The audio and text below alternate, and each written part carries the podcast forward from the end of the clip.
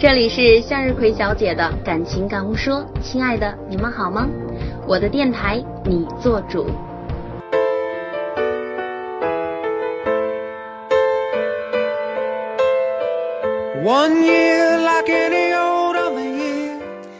Hello，亲爱的听众朋友们，我是向日葵小姐。两个人一见钟情，这是一个非常浪漫的开始。由于女生天生就对情感比较敏感，所以很多人认为一见钟情的女生呢较为普遍。但是你知道吗？其实男生比女生更容易一见钟情。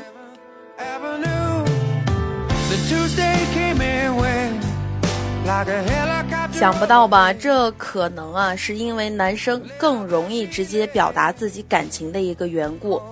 很多男生是因为第一次见面，觉得对方很顺眼，又还不错哦，所以才会有交往下去的愿望。而对于女生来说呢，只要对这个男生不反感，便可以继续交往。于是我们会经常发现。男生很容易对身边的女生采取亲密行动，这是因为他们早就已经承认他了。而对于女生呢，就比较矜持，需要进一步确定之后才能够接受一些亲密的行为。这也可以理解为很多女生第一次见面并没有承认这个男伴的身份，而是在后续多次约会中才承认，哎，这是我男朋友啊。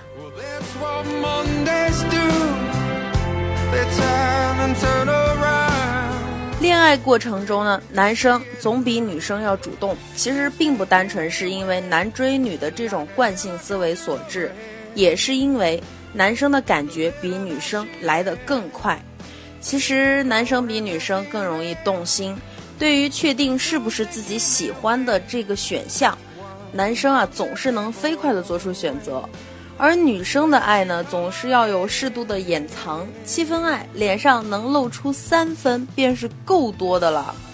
但是男生的爱呢，相对就很简单，有爱便爱，无爱便不爱，这就是最现实的一种恋爱观。但奇怪的是，女生喜欢一个人，往往可以持续一生；如果不喜欢一个人，或许就不会走进婚姻。但是对于男生而言呢，刚好相反，虽然他很容易心动。但是他也可以和一个不爱的女生过一生，并把自己的爱永远藏在心底。一个动了心的男性，主动权就随你掌控了。如果真的对他有意，就赶紧抓紧时间出击啊，尽可能短的时间内搞定他的心。战线拖得越长，越不利于你的胜利。千万不要说“哎，我不好意思啊”，也别说“不容易做到”，没有那么难。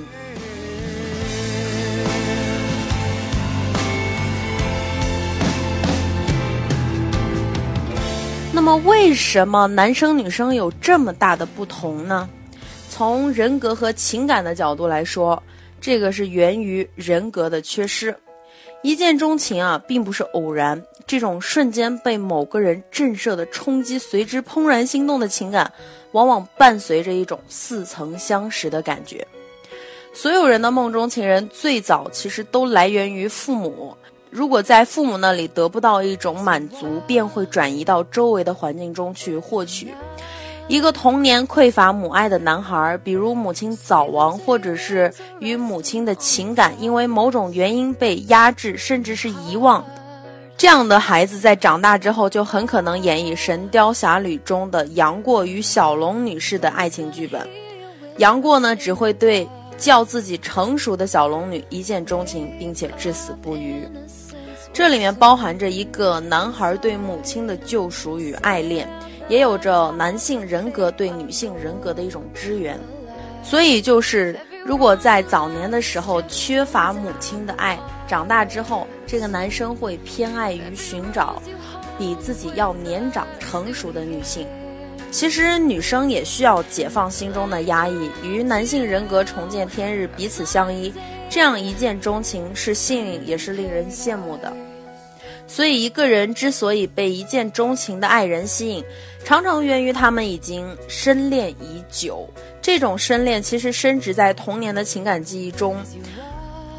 有的时候，这种童年的情感记忆啊，不仅仅是追溯到上一代的剧本，甚至那些古老的剧情已经深埋在个体的潜意识里。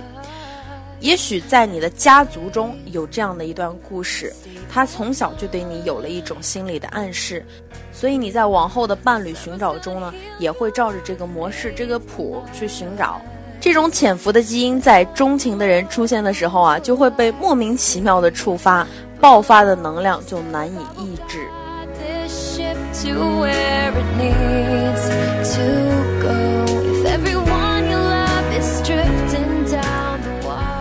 了，以上就是今天我想表达的一个内容啊。为什么男生比女生更容易一见钟情？啊，有听众朋友说啊，向日葵小姐，你不要在节目的后面打广告了。我希望大家都能够彼此体谅和理解一下，好吧？第一呢，做这个节目是没有任何利益产生的。第二个呢，这个重庆特产美人修这个辣味零食啊，确实是我的一个好朋友他的母亲开的。啊，这个朋友的妈妈也是刚刚退休，家里条件不是特别好，还有弟弟妹妹要读书，所以也是请我帮一个忙，给他做一点小的宣传。啊，如果很反感的朋友呢，你就跳过这一段不听，好吧？啊，在此向日葵感谢大家的一个支持。嗯，咱们今天的节目就先到这里了，希望各位可以睡一个好觉，明天起来又是晴天。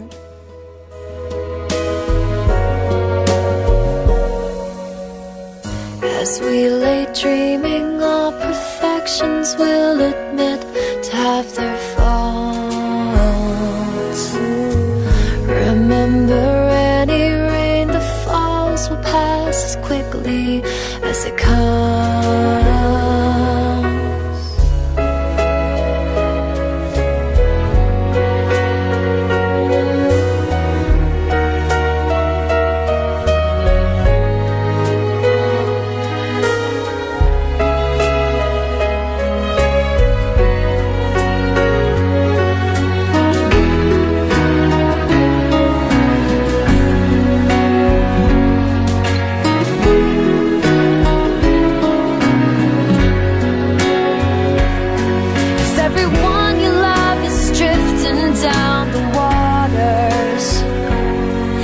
Every rose you hold withers through the years. And if the